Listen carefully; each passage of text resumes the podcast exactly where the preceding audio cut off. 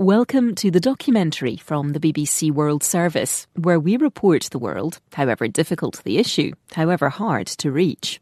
Podcasts from the BBC World Service are supported by advertising. In a world where change is constant, it pays to look beyond your borders. The Financial Times offers a global perspective to give you a deeper understanding of international markets and emerging trends. Broaden your horizons and widen your influence. Fearlessly Pink. The Financial Times. Read more at ft.com slash fearless.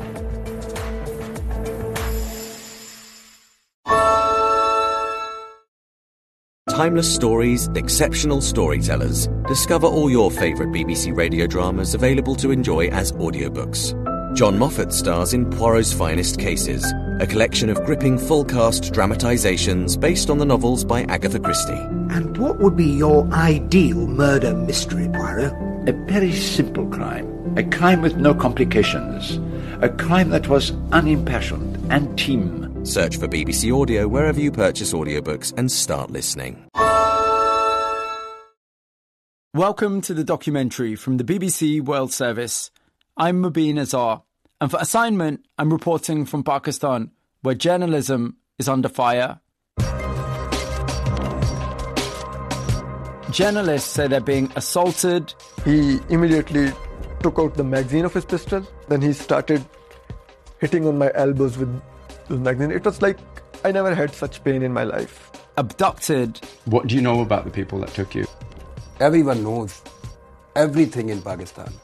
And killed just for doing their job. I think they have stopped him, they have recognized him, and then they shoot him. Press freedom campaigners say that in 12 months, 140 journalists were threatened or attacked, with some claiming that democracy itself is under fire. Whoever's in power, legal action against journalists in Pakistan is not a new thing. According to the annual World Press Freedom Index published by Reporters Without Borders, Pakistan currently ranks at number 150 out of 180 countries. I've been hearing from those who say they've been attacked in an effort to silence them. In May 2023, Imran Riaz, one of Pakistan's best known journalists with millions of followers online, was arrested at Sialkot airport as he tried to leave the country.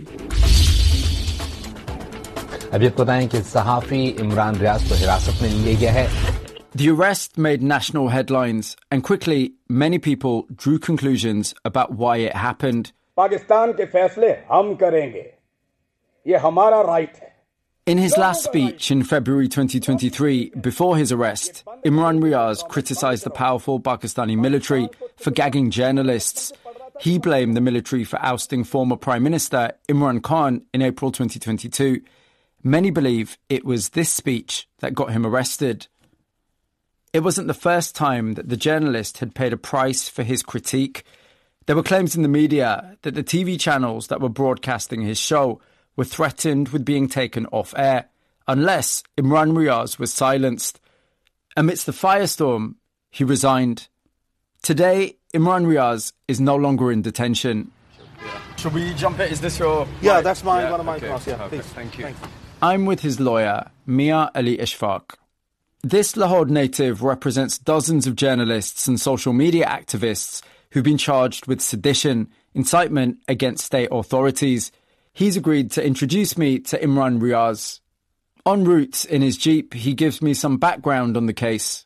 He was charged with multiple charges, one of them which is sedition, causing um, the public excitement against the armed forces, things like that. In your assessment, are things getting worse for journalists in Pakistan? I don't think in the last 70 plus years in the history of Pakistan, such number of journalists or such number of media persons have been victim, victimized and at the scale or a level or the penetration with which they have been victimized in last 18 months so it's like we can you know draw a fair and honest conclusion that maybe there is some state policy um, uh, at some level uh, that have decided to just you know i mean uh, shut up all those voices that are, you know, I mean, coming in dissent against the policies of the government or the state. For 142 days, Imran Riaz was kept in solitary confinement without access to a lawyer. In that time, he lost a third of his body weight. Now he's still in recovery. I'm Mobeen. Very nice to meet you. How are you doing?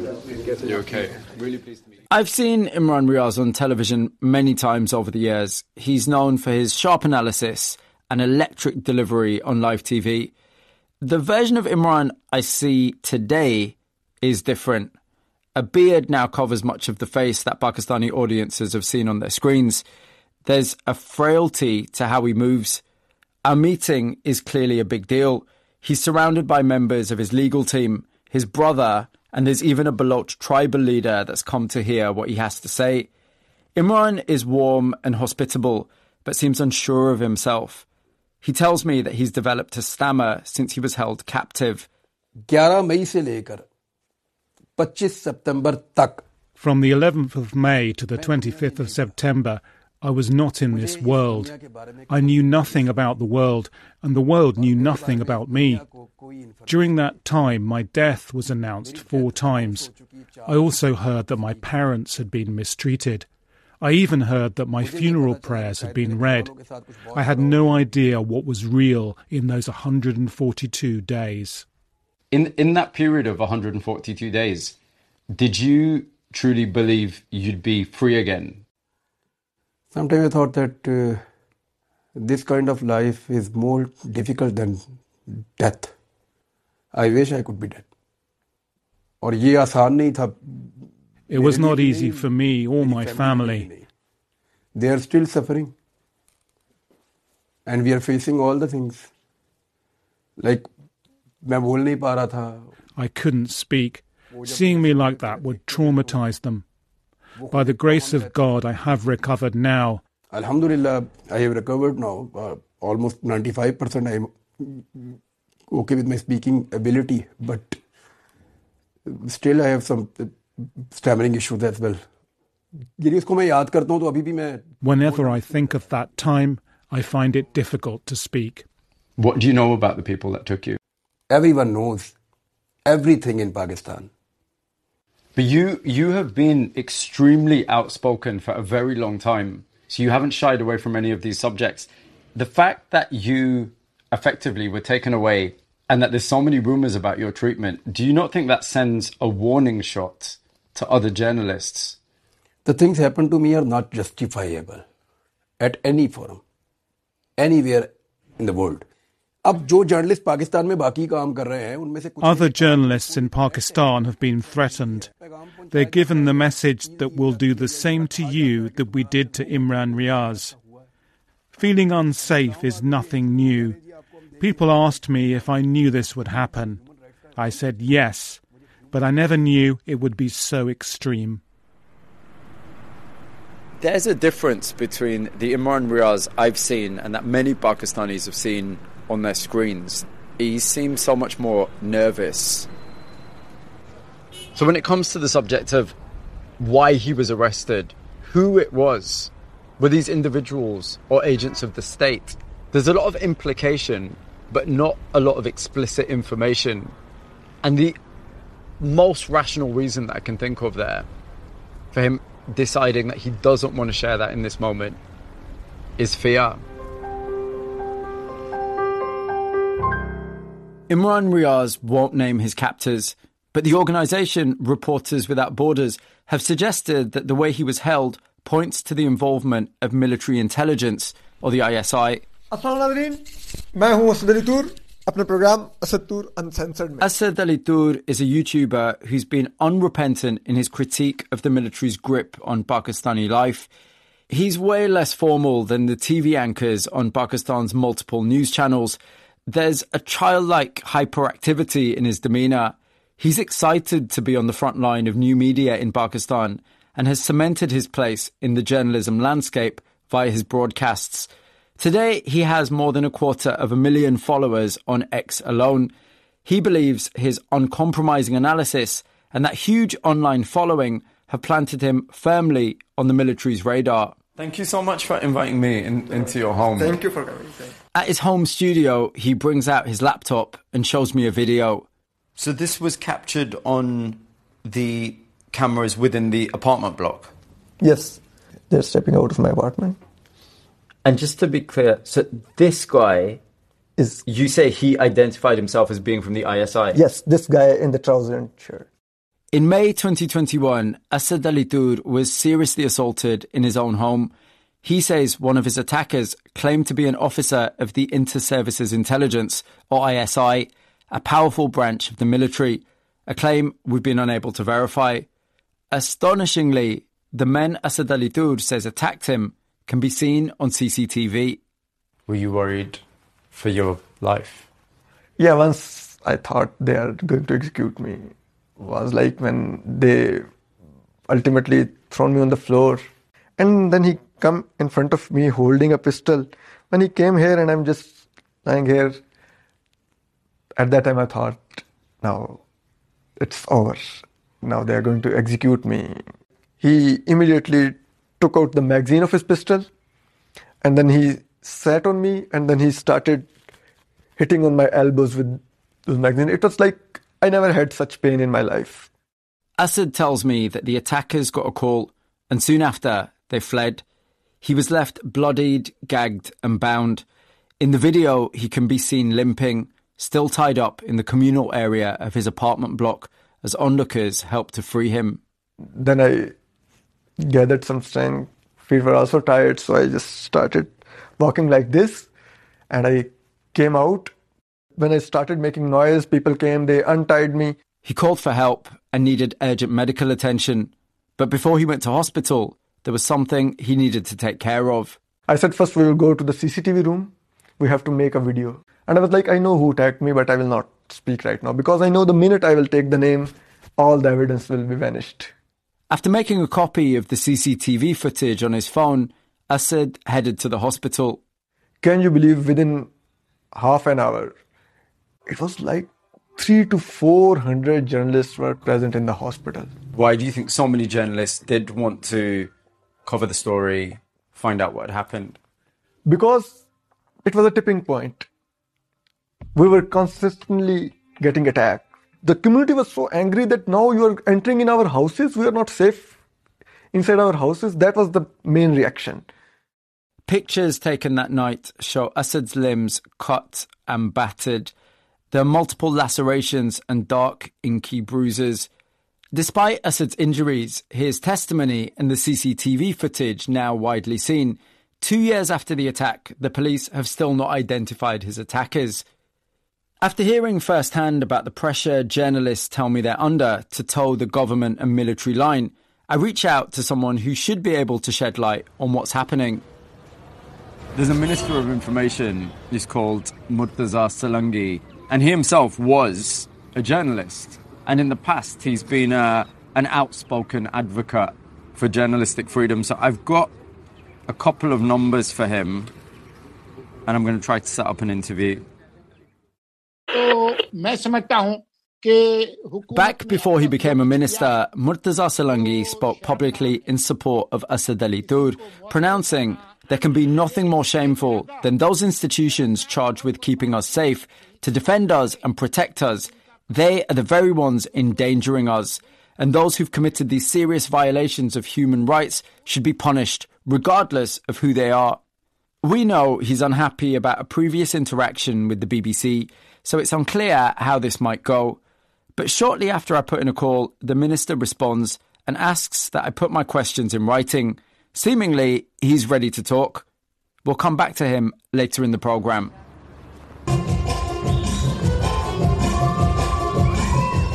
It's a big night in Islamabad at the Human Rights Council of Pakistan Annual Awards. It's here I first meet Javeria Siddique, the widow of journalist Arshad Sharif, who was killed in Kenya in October 2022. She's being honoured today for campaigning to bring her husband's killers to justice. Hello, everyone. It's been a year and a half since Arshad's murder, and we still haven't got justice. Arshad Sharif was an outspoken critic of Pakistan's ruling elite. He openly supported the ousted Prime Minister Imran Khan, who's been in prison since August last year, serving a three year jail term for corruption and recently receiving further sentences for other charges. He's claimed the numerous cases against him are politically motivated. Arshad Sharif is reported to have received threats to his life as a result of his support for the former Prime Minister. Fearing an attack, he fled Pakistan and went into hiding in Kenya. A few weeks later, news broke. Arshad Sharif had been shot in the head at a police roadblock. Assalamu alaikum. Javeria, it's Mobeen. How are you doing? You okay? I meet Javeria at her family home. Still in mourning, she tells me she spends all her time searching for answers about her husband's death. What do you know at this stage about the circumstances of his death? I think they have stopped him, they have recognized him, and then they shoot him on the instructions as per they got because it's a target killing. I never take it as a mistaken identity. You just used a very particular phrase. You said this was a target killing. Who do you believe ordered that target killing? The people who threatened him in Pakistan, we are going to shoot you in the head if you are keep exposing the corruption of the ruling elite and the powerful people of Pakistan, they did it. You seem to be suggesting that it is agents of the Pakistani state that ordered the killing of your husband. Yes, clearly. Because uh, he was threatened in Pakistan, and the same way he was killed in the Kenya. He must be at a good place with God, but I'm at a very miserable place. Without justice, without Him, this is not a life which I'm living. Because it is very difficult to lose your loved ones in the violence and to live in the constant fear and the threat. This is not this is not the life which I'm living. So I don't want anyone to go through this. ये एक डेढ़ साल मुझे पूरा ख़त्म कर गया बतौर ह्यूमन बीइंग इंसान this last year and a half has absolutely killed me. I just don't have the strength anymore. I worry about the rest of my family. This is why, like a coward, I can't tell you who killed my husband. Don't you think I know the names? But I know what will happen to me and my family. I don't want them to pull my fingernails out. I don't want anyone to rape me. Anything can happen to anybody here. Do you have any faith in the judicial system here? Do you believe that there will ultimately be justice for your husband? No, nothing will happen here. Joining the dots in the way that you have, even though you've been extremely cautious, there's an element of danger because you've made it very clear. Why did you choose to speak to me today? to get justice for my husband. This is the only because अगर मैं अगर मैं चुप कर जाऊंगी तो उसके If I keep quiet, who else will speak up for him? Javaria is not just dealing with the grief of losing someone that she loves. There's also a fear there because at one point she said, I don't want to tell you what I know because I'm scared of having my fingernails pulled out. But I think worse than all of that is this idea of not knowing and not being able to hold anyone accountable. the fact is, someone has to know what happened to her husband, and someone needs to be held accountable. Hi, Mobeen. How, are, you you? doing? Nice to see you again. Yeah. Are you all right? Are you ready? Yep, I'm ready. I'm just waiting for you. Thank you. I meet up once again with Asad Ali Toor. He's in good spirits and is even more animated than when we last met. He's going further than speaking out about his experiences with the authorities. He's taking the Inter-Services Intelligence, or ISI, to court. It will be the first case of its kind, and he's invited me along to meet his lawyer. On the way to her office, he explains why he believes this case is about way more than just him. I'm not sure if anybody else has taken the matter to the court. I think they were not prepared that I will come out with a police report and I will report police about this. I, they were they thought that he was beaten and now he will be in scared and he will not name anything and he will be like oh, i don't know what has happened with me and now but yes, i don't want to report. I guess is part of you pursuing this the fact that you want to set a precedent that you want to stop this happening to other journalists? Yes it has to stop. We have to live in an environment which is not an environment of fear a rule of fear should end in this country.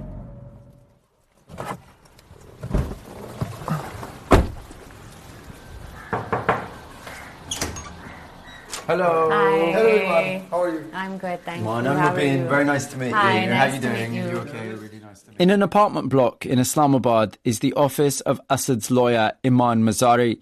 This is no regular legal office. The fuchsia walls and huge art collection were curated by Iman's late father. She's from a political family. Her mother was the former Minister for Human Rights in Pakistan. Iman, too, has chosen to focus on human rights in her legal practice. She explains that since 2016, 47 journalists have been charged under the Prevention of Electronic Crime Act. It's a controversial law that many lawyers believe is open to abuse. In the majority of these cases uh, relating to journalists and their expression, there's never any conviction. And in fact, they're either acquitted or the state withdraws those charges eventually. So the idea is to basically um, force the journalist to uh, incur certain costs of mounting a legal defense, a lot of emotional, physical exhaustion. So that's basically the purpose of these cases. The fact that Iman is representing Asad Ali Toor has made her a target too. There have been death threats, there have been rape threats. This was done at a meeting um, between various law enforcement agencies. And someone that I knew informed me that this was a plan that was being made that if they were able to get me into custody, they would do that because they would want to traumatize me into silence. So this was what was conveyed to me. I imagine it's very difficult to just get out of bed next the next morning and go to work and not to be constantly looking over your shoulder. God forbid if something were to happen, my family would stand by me, which a lot of women in this country don't have the luxury to say. So I think there's a lot that I'm also grateful for. So I don't let these things really get in my head or affect me. Whatever is going to happen is going to happen. You just have to deal with it. The reason why you're in trouble in the first place is because of your work. So you can't stop it because then those who want to obstruct uh, you carrying out this work succeed. So you have to be very clear in your mind. Yes, there are strategies that you evolve um, to stay alive and uh, to live another day.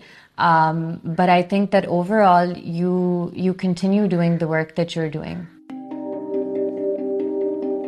After much back and forth, Murtaza Salangi, the Minister for Information and Broadcasting, agreed to an interview and to hear the multiple allegations of journalists being attacked by the authorities. But on the day our meeting was scheduled, I got a call from his PA saying there was a problem. The minister did say yes to an interview. He, d- he did say yes, yeah. So that's the issue, you see. The interview was off. After multiple attempts to rearrange the interview with the minister, I decided to ask him directly about the claims I'd heard. I think it's fair to say there'd been an effort to stall and stall and stall again. I received a tip off about his schedule and decided to track him down. I was told he'd be making an appearance at PTV, the state television station, so the plan was to ask him some questions. To do that, I'd first have to catch up with the minister and make it past his bodyguards. Are you rolling? Yep. Thankfully, on this day, despite there being a throng of ministerial staff and teams from the television station, they did little to get in my way. Assalamu alaikum, Minister Salangi. It's Mobeen Azhar from the BBC. I've been trying to get a hold of you for a few days now. I have been busy.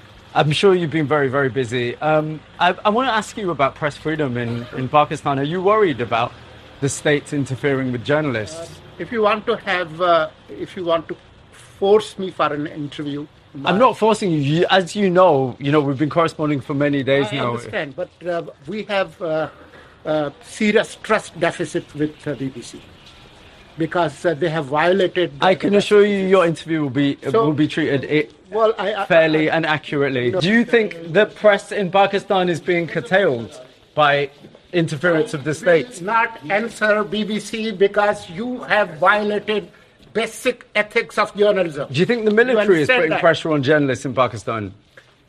Well, before I answer your question, you have to defend yourself.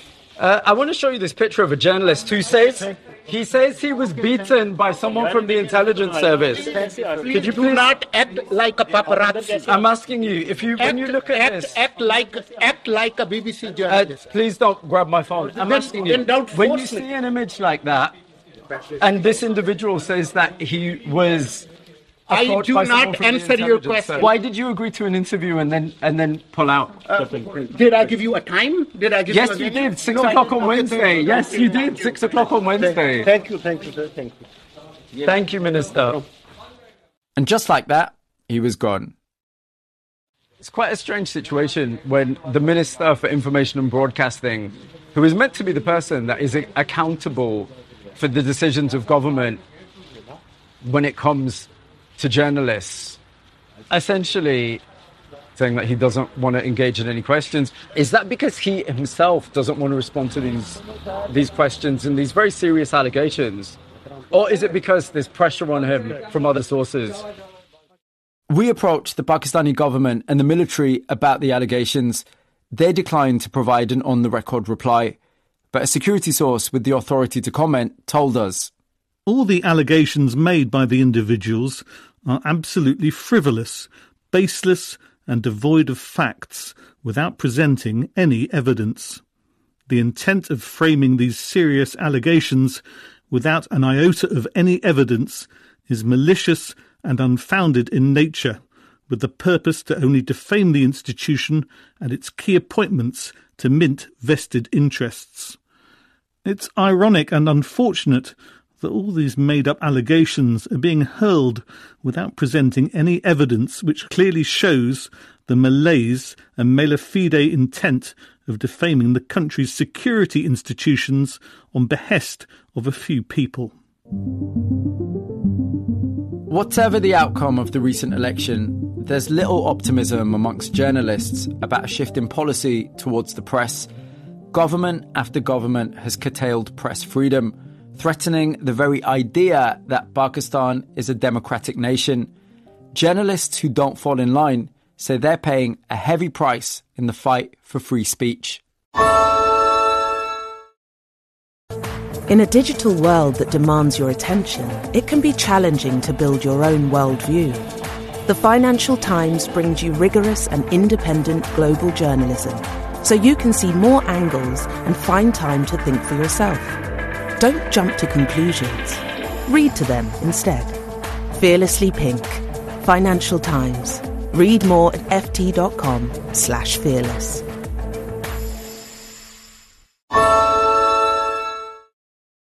Timeless stories, exceptional storytellers. Discover all your favourite BBC radio dramas available to enjoy as audiobooks. John Moffat stars in Poirot's Finest Cases, a collection of gripping full cast dramatisations based on the novels by Agatha Christie. And what would be your ideal murder mystery, Poirot? A very simple crime. A crime with no complications. A crime that was unimpassioned and team. Search for BBC Audio wherever you purchase audiobooks and start listening.